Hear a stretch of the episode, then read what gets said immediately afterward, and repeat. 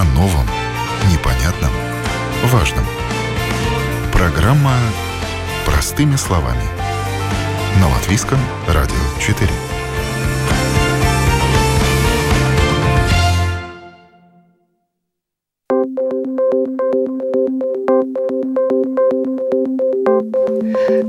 Здравствуйте, с вами Марина Талапина, звукооператор Кристина Делла. И все больше в нашей стране становится машин с электродвигателями. По данным ЦСДД, Число электромобилей в Латвии за последний год увеличилось почти вдвое, уже достигло трех тысяч единиц. И где обслуживать и ремонтировать такие машины, откуда у нас берутся мастера, которые умеют их ремонтировать, об этом говорим сегодня. Первый наш гость, преподаватель Рижского государственного техникума и технический специалист СИА Аутохаллы Эдгарс Лулле. Первый вопрос Эдгар, что у нас с кадрами, с мастерами, которые знают и имеют соответствующие лицензии, сертификаты для того, чтобы ремонтировать электроавтомобили? Ну, на данный момент э, вообще в автоиндустрии есть производители уже которые просто некоторые автомобили уже не предлагают больше с двигателями внутреннего сгорания, есть только уже электромобили. Ну, как пример, мы можем взять э, группу PSA, это Peugeot Citroën, и средний коммерческий транспорт, пассажирский, на данный момент доступен только с электроприводом. Грузовой еще с дизелем, а пассажирский только с электро. То есть понятно, куда рынок движется? Ну да, это следующий шаг эволюции автопромышленности и то, что может предоставить автомобиль. Электрификация, она идет очень большими шагами и потихоньку-потихоньку все замещает. Но в авторемонте в Латвии э, с кадрами проблемы. Если мы смотрим поглубже насчет э, лицензии работать на электрификацию, так на данный момент это только работников, которые работают у дилеров. Что дилеры все производят свои обучения, свои сертификации, что работник умел безопасно работать с этим электроавтомобилем. Как э, лицензирование система в общем масштабе государства, ну, насколько мне известно, не существует. То есть в наших учебных заведениях мастеров не готовят, правильно я понимаю? Нет, нет, на работу с электромобилями подготовки нету. Есть основная подготовка там, с базовой 12-вольтовой электросистемой или 24-вольтовой для грузовых. Ну, это и все на данный момент. А главная причина, почему у нас нет пока аккредитованных программ скорее всего, связана ситуация в рынке э, с запросом.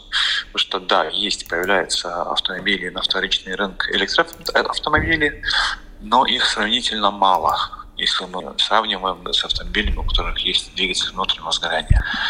Я думаю, это больше ситуации запроса и нужды.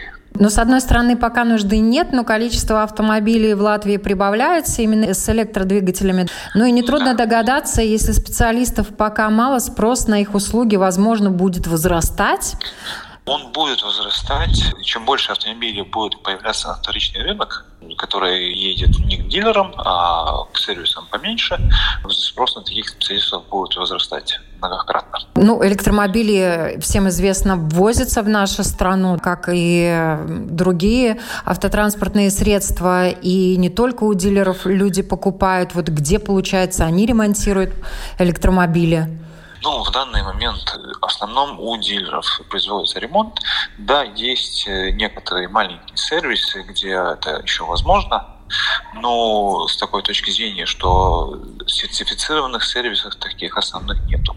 В основном э, там работают люди, которые работали у дилеров, у которых получена эта сертификация и знания у дилеров. Но обслуживание такого автомобиля э, на сегодняшний день, насколько оно дорого? Обслуживание автомобиля сама по себе, она попроще. У нас нету никаких смазывающих жидкостей, которые надо там, менять раз или два раза в год. Основное обслуживание – это замена покрышек, замена тормозной жидкости, ну и там фильтр салонный. С этим и заканчивается такое базовое обслуживание на тех машинах. Ну, то есть получается, что есть темы, с которыми могут работать обычные сервисы, правильно я понимаю? Или все-таки электромобиль должен обслуживаться в специализированном автосервисе? Если мы говорим насчет обслуживания, тогда базовое обслуживание, там знаний и квалификации хватает основной части механиков, которые уже работают э, с машинами, у которых двигатель внутреннего сгорания. Если речь идет насчет ремонта уже самого электромобиля, работу с электроникой, тогда только у дилера возможно. На что бы вы обратили внимание людей, которые хотят купить э, себе электромобиль? На что владельцам ориентироваться, выбирая сервис, когда возникает необходимость в ремонте, в обслуживании? В основном, скорее всего, проверять само качество электромобиля, если мы говорим насчет вторичного рынка. Это общее техническое состояние автомобиля. Ну, в сервисах, ну, сервис, у которого есть доступ к информации, ну, насчет ремонта автомобиля такого. Если у них есть доступ, значит, у них есть базовые знания насчет этого. Соответственно, наверное, сертификаты. Ну, сейчас в Латвии сертификации, насколько мне известно, не особо хорошо. Потому что таких э, генеральных линий, по которым сертифицировать сервис по ремонту с электрооборудованием, ну, мало.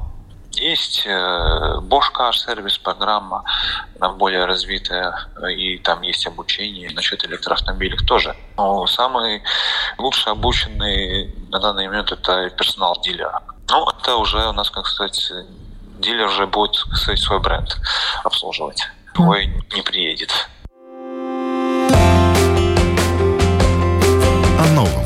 Непонятном, важном. Простыми словами – на Латвийском радио 4.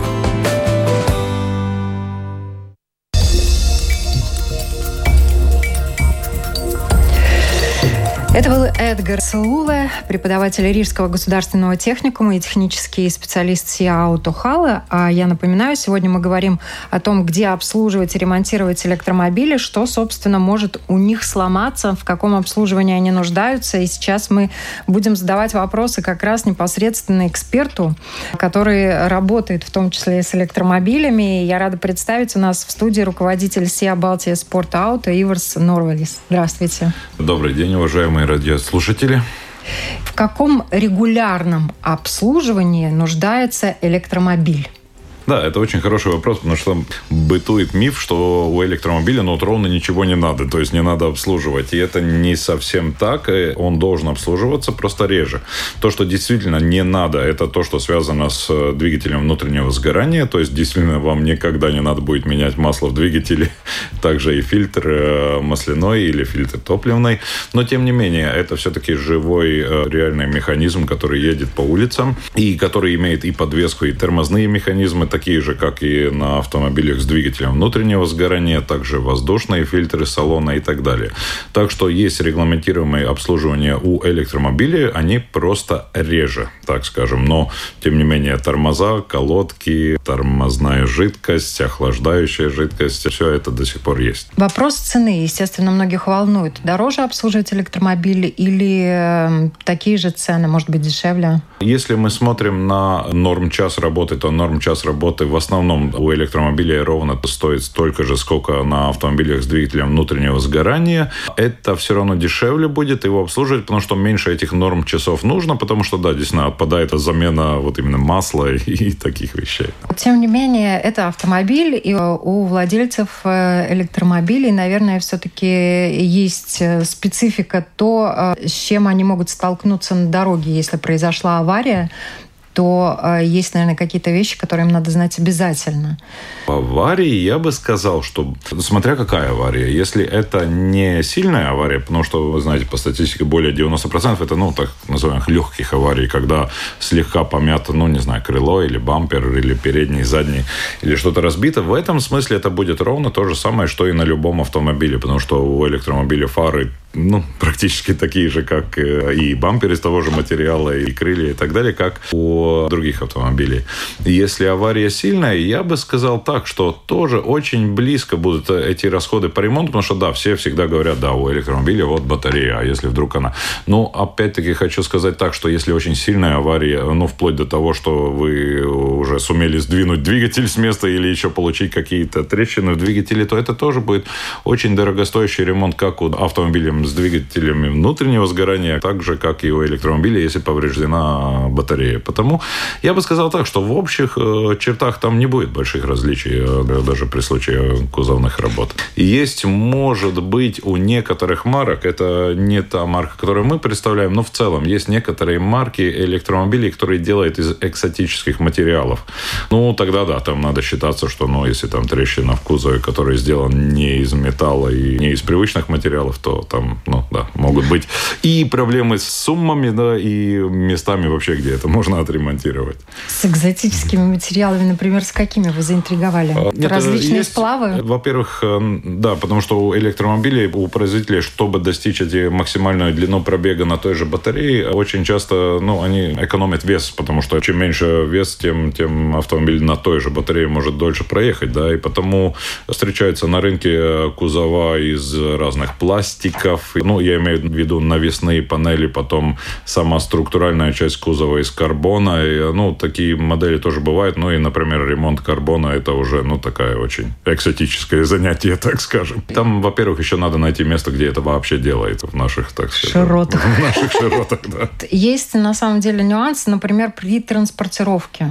автомобиля после столкновения, если он не может сам передвигаться, да, автомобиль с двигателем внутреннего сгорания можно, так сказать, на галстук прицепить, да, и можно отбуксировать, или если он сам двигаться не может, то ну, вызвать эвакуатор. Вот mm. с электромобилями также или должны приехать специально обученные люди? Нет, нет, у них, э, у электроавтомобилей э, есть у большинства, так скажем, в том числе, которые мы представляем на рынке, у них есть системы самоотключения. То есть, если есть сильнейший удар и, и, и автомобиль чувствует, что что-то не так с батареей, этот ток отключается. То есть, его можно также ставить на трейлер и вести. А что касается просто на, гал, на галстук привязать, то в основном уже не получится, потому что большинство, по крайней мере, премиум сегмента автомобилей сейчас с автоматическими коробками передач, и там эта буксировка уже своим ходом, ну, тяжелое занятие, так скажем, и в основном это уже делается тогда на лафетах. Один из латвийских жителей описал свое путешествие на электромобиле в соцсетях. И вот он путешествовал из Великобритании во Францию. Во Франции он на электромобиле с заряженной батареей остановился перед шлагбаумом. И после чего электромобиль э, не завелся, выдал ошибку, и наш путешественник начал пытаться дозваниваться до служб техподдержки, параллельно пытался снова и снова заводить автомобиль, автомобиль не заводился, и у служб техподдержки работал автоответчик, то есть он не мог ни до кого дозвониться, не знал, что делать, но он продолжал дозваниваться. Ну, по прошествии где-то примерно часа он еще раз сел, попробовал завести автомобиль, автомобиль, о чудо, завелся. Вот подобные случаи часто вообще с электромобилями могут происходить или все зависит от производителя?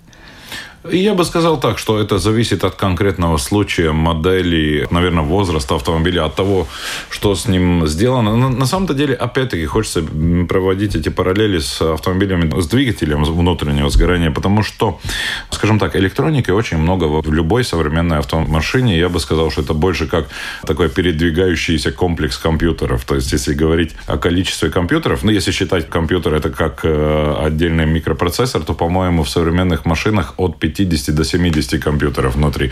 Раз по разу они действительно между собой э, ссорятся да, и, и, и могут друг друга не понять, но это относится к обоим автомобилям, э, как бензиновым, так и электрическим, что что-то может случиться. Это, к сожалению, факт, потому что автомобили, да и не только автомобили, на самом-то деле э, любой современный товар широкого потребления, он становится сложнее конструктивно. Почему сложнее? Потому что это мы сами требуем как потребители. Мы все хотим больше опций, больше возможностей.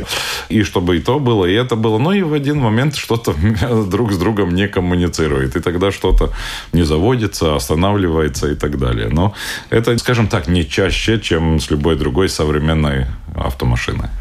Ну, вот э, такой же сервис, как э, за рубежом у нас есть, mm. службы техподдержки, да, например. Mm. Вы как дилер предоставляете возможность да. позвонить вам, спросить, что случилось, почему автомобиль встал, и ваши эксперты специально обученные, соответственно, да. могут по телефону оказать это какую-то даже консультацию? не то, чтобы мы, э, мы тоже с радостью э, поможем, проконсультируем, но по идее это делает завод. На территории всей Европы есть телефоны, которые должны отвечать круглосуточно.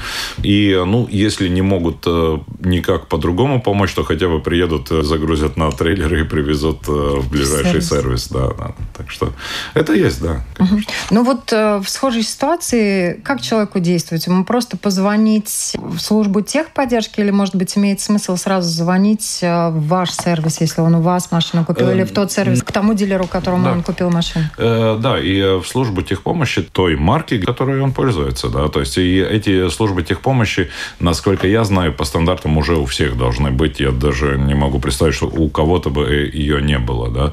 И, конечно, да, надо звонить и делать. Самому уже точно не надо ничего стараться отремонтировать. Ну, это понятно, да. Вот в Германии мы говорили про ремонт. Э, ремонт электромобилей обходится дороже примерно на 30% в случае столкновения машин. Ну вот именно в случае серьезного столкновения и наиболее накладные оказывается починка гибридов, отмечается mm-hmm. там. А вот в нашей стране как? Во-первых, насчет гибридов это понятно, потому что надо понять, что гибрид это нечто ну, обобщенное. То есть у вас там есть и двигатель внутреннего сгорания, Еще и более все. сложный механизм. И, да, да, и все механизмы, которые связаны и должны быть в стандартном автомобиле. Плюс у вас еще есть батарея и электродвигатель. Но электродвигатель, как правило, у гибридов запрятан в коробке передач, э, и он отдельно нигде не фигурирует. Но тем не менее, у вас там два механизма, потому гибриды действительно, ну, это объективно, при тяжелой аварии вы должны два механизма привести в порядок или два вида привода, а не один из видов привода. И в основном, как я говорю, при тяжелых авариях дороже, как правило, либо батарея, либо эти экзотические материалы в кузовах. Да, то есть это ну, такие вещи. И опять все зависит от того, насколько сильно разбита машина. Потому что, например, стандартные вещи, я говорю, бампера, фары, двери, стекла, это все стоит то же, самое. то же самое. Да? То есть, ну, если уже удар пошел. Ну, хотя там тоже тогда надо сравнивать. Как я уже упоминал, если вы получите трещину в двигателе внутреннего сгорания, ну, тоже будет недешево. То есть, ну, конечно, там эксперты могут уже считать в нюансах, сколько там чего, но это так. Я бы сказал проще. Любая тяжелая авария, это будет дорого, и любая просто авария тоже будет недешево. Да? То есть, лучше не разбивать. Лучше, ни одно, ни другое, так скажем. Ну, это, конечно, лучше не разбивать, но и некоторые мастера с двигателем внутреннего сгорания могут двигатель другой поставить, кузов другой поставить, mm-hmm, там, и так далее, mm-hmm. и так далее, и так далее. Вот то, что касается электромобилей, автомобилей. Этот вариант сразу едет на свалку, на разборку и так далее? Нет, нет, нет. То есть там э, та же самая батарея у них меняется, двигателя тоже меняется. А что касается э, списывания разбитых автомобилей, то у страховщиков там есть целая формула, как это рассчитывается. То есть сверх скольки э, процентов от стоимости страховочной должна быть стоимость ремонта, чтобы она дальше списывалась и э, владелец получал бы денежную компенсацию.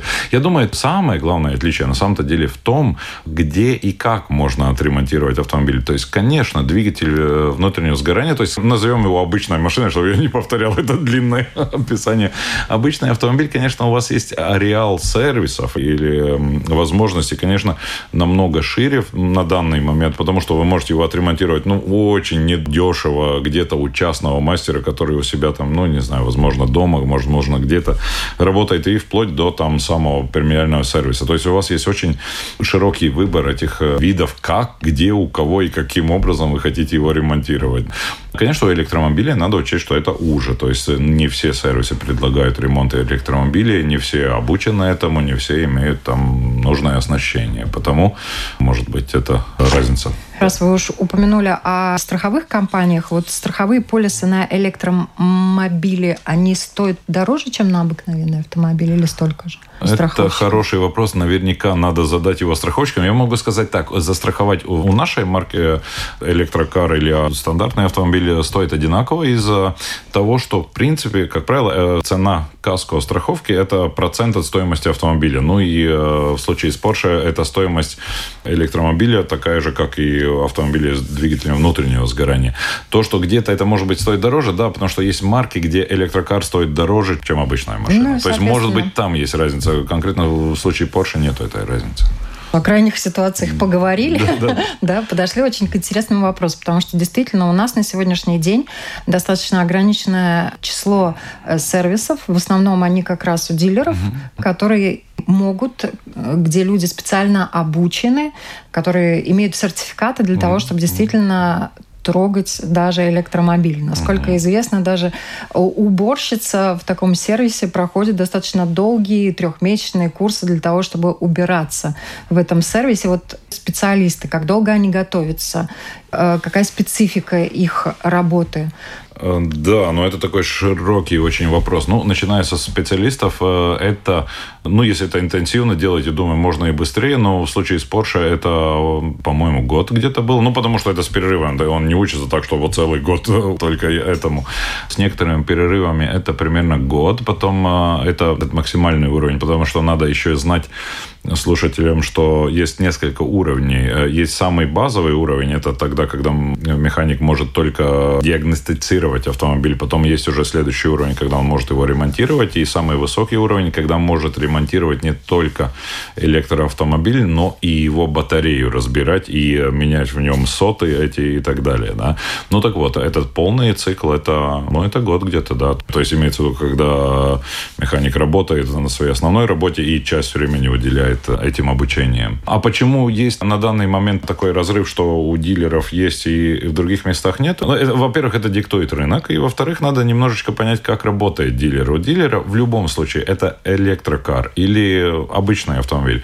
Перед тем, как выходит новая модель на рынок, завод-производитель дает дилеру или импортеру стандарты, то есть что должен уметь механик и э, персонал сервиса знать о новой модели. И причем, еще раз говорю, неважно, это двигатель внутреннего сгорания, новые модели с новым каким-то двигателем или электрокар. Потом э, также дается список специнструментов, специальных инструментов для новой модели, который дилер просто должен иметь. Ну, и это по дилерскому договору. То есть до выхода новой модели дилер должен иметь все, чтобы и знания, и инструменты, и э, программатуру, чтобы конкретно этот автомобиль ремонтировать. Что как бы есть нормально. Если мы продаем ее, ну, понятно, мы имеем также ответственность клиента по поводу того, как он будет пользоваться этой автомашиной, и чтобы мы могли ее отремонтировать.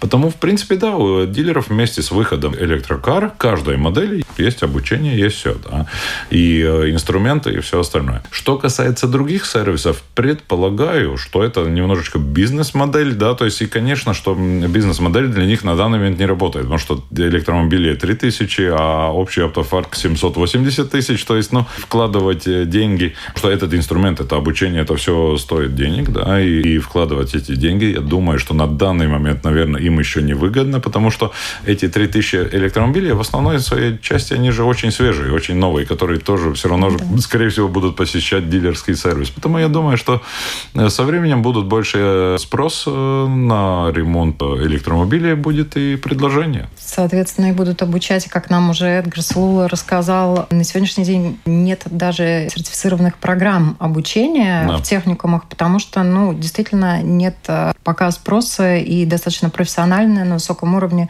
обучают э, специалистов э, компаний угу. дилеров. И, естественно, оборудование для ремонта угу. и обслуживания угу. такого автомобиля, оно тоже дорогостоящее. Угу. Наверное, также нужны и специальные боксы, где будут ну, все это ремонтировать. Они, как правило, просто отдельные. В основном это специализация этих боксов. Это не так, что там есть какая-то лаборатория, где там, не знаю, какие-то чудеса творятся. Прорезиненные коврики должны быть. Да, и еще должно быть, э, ну, он должен быть ясно отделенным. То есть, на самом-то деле, это может происходить и в сервисе, но только тогда все должно быть этими желтыми как-то ограждениями, чтобы действительно, как вы говорили, уборщица нечаянно не зашла там, где... Ну, зону опасности. Э, да, потому что все-таки это действительно опасно. Теперь уже механики должны быть не только механиками, но и механиками, как я говорю, электриками, потому что то в современном электромобиле напряжение 800 вольтов. Это действительно ну, опасно, может быть, и тем более, если мы говорим о какой-то мокрой уборке в то время, когда разобранная 800-вольтовая батарея стоит, ну, ну, наверное, это неправильно. Потому да, ну, что касается боксов, это э, как бы меньшая часть, это действительно просто безопасное место, где это делать. Из специальных инструментов э, там может быть такое самое специфическое, это подъемник для снятия батареи, потому что она тяжелая просто у любого электромобиля, и она ну, специфического размера. А остальные специальные инструменты, я бы сказал, что даже не стоят дороже, чем ну, на обычно. Как я говорю, при появлении новой модели, как правило, вместе с ней идет какой-то определенный набор специальных инструментов для этой модели, которые дилера все в любом случае вынуждены покупать, независимо от, от того, желают они того или нет. Ну, все равно есть какие-то специфические такие нюансы. Наверняка. Вот что вас э, самих э, удивило, может быть? Меня скорее удивило, насколько это на самом-то деле близко к э, обычной автомашине. Потому что, действительно, очень, кроме вот самого этого двигателя, большинство узлов, ведь они действительно там. Но я говорю, главное развеять этот миф, что у электромобиля, ну, так как бы вообще ничего не надо. То есть, ну, такого нет, но у него все равно есть колеса, тормоза и так далее.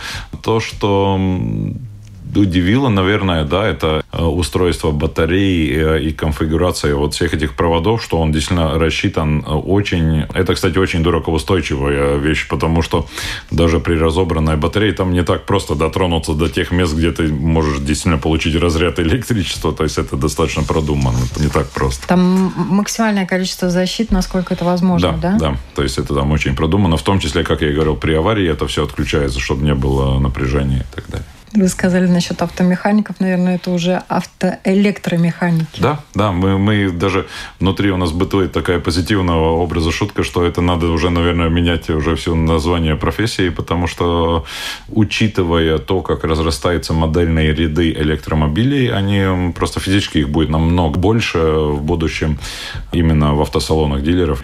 Я помню, когда у нас первая электромобиль модель появилась, в принципе, требование от завода было, ну, чтобы обучить одного, что один должен быть в автоцентре, тот, кто вот может все это делать с батареями. Но теперь уже требование, что, в принципе, все, да. То есть, потому что, ну, понятно, что модельный ряд очень скоро будет разрастаться, и одним уже недостаточно. У вас специалисты, они прошли все эти уровни, mm. о которых вы ранее упоминали, да, и, соответственно, они да. могут разбирать и собирать да, те самые батареи. По на нашей марке мы были первые в Балтии, которые, да, получили этот полный сертификат э, разбирать э, эти батареи и менять их.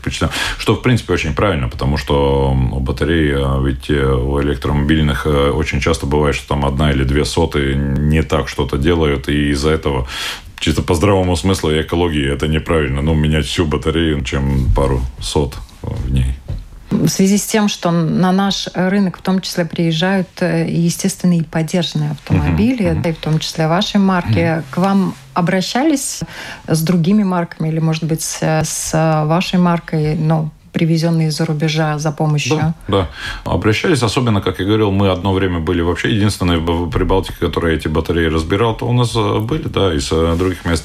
Ну, э, тут надо еще одно понять, что эти батареи, они же не так часто ломаются. По сути, батарея – это устройство несложное и сложное в то же самое время, да, то есть несложное – это само базовое устройство батареи, но оно не поменялось так особенно сильно за последние много-много лет, да, то есть то, что сложно, это все, что вокруг этой батареи, чтобы она охлаждалась, согревалась, делалось, когда это необходимо, чтобы она была защищена от всех возможных там погодных условий, ну, чтобы этот корпус не, не менялся ни в холоде, ни в жаре, ни в воде и так далее. То есть это, это сложная часть, но в целом батарея сама по себе, батарея это не, не хитрое устройство, и это, ну, не надо так воспринимать, что оно что-то там обязательно будет ломаться, да, но, но тем не менее, да, к нам обращались э, по нашей марке, обращались и не по нашим, но там, к сожалению, мы ничем помочь не можем, мы действительно стараемся работать с тем, что мы знаем. Ну вот э, тут вот интересно опять специфика работы с батареями. Какие проблемы с ними могут возникать? Вы уже немножко начали говорить о том, что, возможно, надо заменить несколько сот.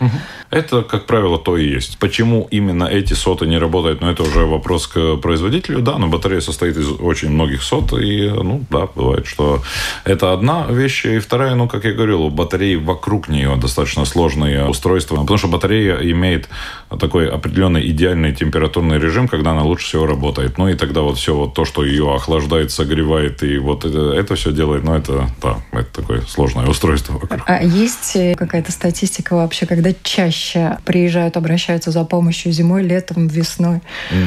Пока, я думаю, наверное, из-за того, что слишком, слишком мало машин на рынке в целом. Ну, я имею в виду 3 тысячи на 700 тысяч – это Конечно. одна капля. Вообще ремонт электромобилей э, разрешен э, только в автомастерских, э, в которых персонал обучен работать да. с, с высоковольтными так проводами и так далее. Так должно было быть. И мы надеемся, что при э, возрастании популярности электромобилей будет введена какая-то определенная сертификация, потому что на самом-то деле на данный момент такой особой сертификации нету. Ну, а со стороны государства, что вот да, вот там есть сертификат работы с электромобилем или сертификат электроавтомобильного сервиса, то есть такого на данный момент нету. Сейчас это все на самом-то деле гарантировано только лишь тем, что есть заводские требования к дилерам, которые представляют определенную марку. Да, там это так. Вот ваши прогнозы, то, что касается времени, когда рынок действительно будет наводнен уже электромобилями и так далее. Какие, может быть, правила сейчас уже надо вырабатывать, по крайней мере, задуматься, и сертификацию, может быть, и так далее, кто это должен проводить э, для того, чтобы это было все на уровне и чтобы ну, максимально обеспечить э, качественное обслуживание раз и безопасность mm. два. Ну да, действительно, э, уже э, в вашем вопросе был частично мой ответ, э, что номер один это все должны обучаться безопасности, потому что это все-таки большой вольтаж, и нельзя делать как-то где-то и не зная, что именно делается. Ну и серии я там в детстве колеса менял, там, не знаю, на, на отцовской машине, но тогда и эту починил. Это должно быть номер один. А обучаться, это, это просто должна быть расширенная программа обучения механиков, просто с добавкой составляющей части по электромобилям. Потому что, как я говорю, часть это нормальный автомобиль, да, то есть у которого есть подвеска, амортизаторы и все остальное, да.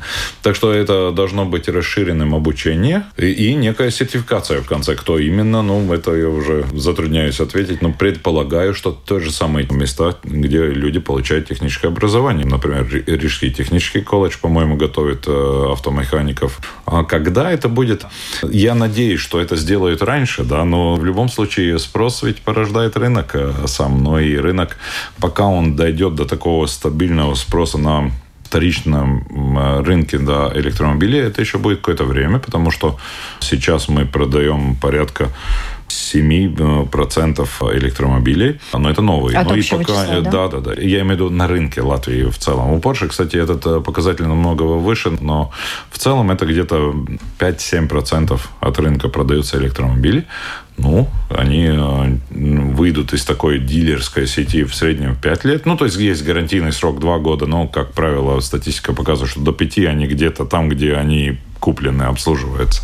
Ну и считайте. Ну, плюс еще будет э, импорт из э, Германии, из других европейских стран пользованных или мало пользованных автомобилей. Э, и потому я думаю, где-то через 5-6 лет это станет э, уже очень актуально. Но только я очень надеюсь, что мы не будем ждать 5 лет и потом очень быстро решать очень актуальные проблемы. Я надеюсь, что это можно делать уже сейчас. В принципе, пять лет – это как раз тот самый срок, э, за которым можно нормально подготовиться к этому да. моменту. И, наверное, выиграет тот, кто начнет готовиться раньше. Да, и это также и мой такой совет и пожелание техническим э, учреждениям, э, где проводится техническое образование, потому что если сейчас подготавливать программу, потому что это не должно быть что-то сверх из ряда вон выходящее. Мы, как дилеры, уже это проходили все. Это хороший механик. Он просто получает дополнительно дополнительное образование по поводу электромобилей, и все это отлично работает. То есть это должно быть добавлено в программе обучения часть про электромобили. И этот молодой человек будет готов тогда э, этим заниматься. Но тут еще один нюанс, да, то, что касается, например, автосервисов классических, с которыми мы знакомы на сегодняшний день, то там работают с марками разных моделей, uh-huh, да. Uh-huh. Вот тут э, может быть какая-то специфика в зависимости от марки автомобилей, то есть кто-то будет специализироваться на электромобилях Porsche, Volkswagen, э, Nissan там, uh-huh, и так далее, uh-huh. кто-то будет на других автомобилях специализироваться, или в принципе плюс-минус будут мастера, такие кулибины, которые смогут собрать и разобрать батарею от любой марки. Я думаю, как раз в батарее меньше всего будет проблем, потому что, опять-таки, батарея – это реально не такое уж суперсложное устройство, и оно, на самом-то деле, 90% от этой батареи одно и то же в любой марке, потому что, на самом-то деле, поставщиков батарей по миру не так уж и много, и они поставляют... Конечно, эти не одинаковые батареи, но они очень схожи, и они просто поставляют там конкретной спецификации батарею одному производителю или другому. Потому я думаю, что в этом смысле э, делать мультибренд сервис для электромобиля это возможно. А есть один очень важный нюанс, который, конечно, должны все учитывать, что без батареи и всего остального существует программатура, которая тоже играет очень важную роль. И обновление программатуры, перепрограммировка, перешивка каких-то программ, конечно, будут требовать каких-то специфических э, инструментов или оборудования, или хотя бы программ, даже если есть мультибренд э, компьютер для программировки автомобилей, то он должен иметь эти программы. Да. Очень часто в Латвии это сейчас на обычных автомобилях делается, с, скажем так, не совсем легальными программами, да, то я думаю, вот это будет сложно, что в электромобиле придется иметь все-таки легальную версию этой программы, которая будет стоить совершенно точных денег, и тогда накупить эти программы для программирования, ну, не знаю, там, 10 марок, это, возможно, будет накладно. Возможно, и нет. Зато можно будет ремонтировать все 10 марок.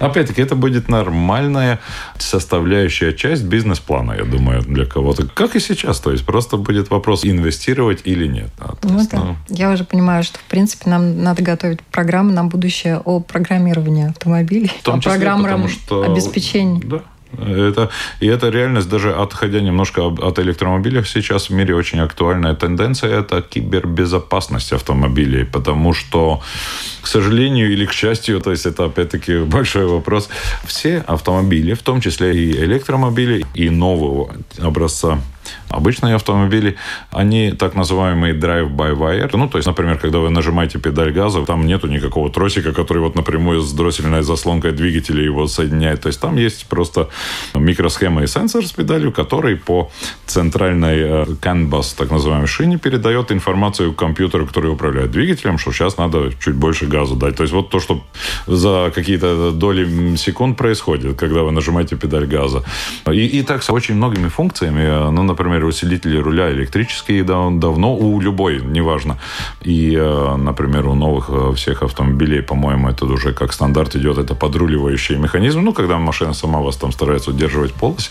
И это все значит, что есть какие-то компьютера, которые управляют, в принципе, машиной, включая и то, что раньше считалось святым, это не трогать рулевое управление и никак его не дигитализировать, ну, чтобы не случилось вот именно сбой в программе и руль там, ну, до конца Сам вывернулся в другую сторону да. Тем не менее, это все сейчас оцифровано и имеет сервопривода, ну, хотя бы потому, что вот эта система удерживания на полосе, она, конечно, играет огромную роль в смысле безопасности движения. И что я хотел этим сказать, что это огромное поле работы с двух сторон. Одно это для злоумышленников, которые, взламывая это все, могут причинить много вреда, ну и, конечно, тем, кто с этим будет бороться. Также не забудем, что в современной автомобиле с любой компоновкой привода есть хорошая база ваших личных данных, потому что сейчас же все любят подключать телефон к автомобилю, чтобы там вам все ваши звонки, ваша музыка показывалась, и контакты, и все остальное на экране. Э, да, да, да. И это как бы очень удобно, но с другой стороны, ну, это куча информации опять. Так что, да, кибербезопасность автомобиля это будет огромный вопрос. И это уже, в принципе, тема сегодняшнего дня, поэтому это реальность. Я предлагаю еще раз встретиться и поговорить о кибербезопасности вашего автомобиля. О, да, это будет, будет интересный разговор. Спасибо большое. Я напоминаю, на вопрос Латвийского радио 4 сегодня отвечал руководитель э, Балтии спорт ауто Иварс Норвелис. Спасибо большое, что пришли, что были с нами и так интересно обо всем рассказали.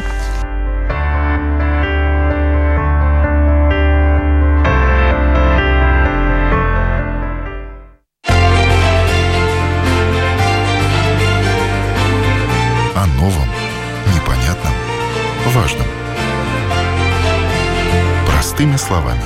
На Латвийском радио 4.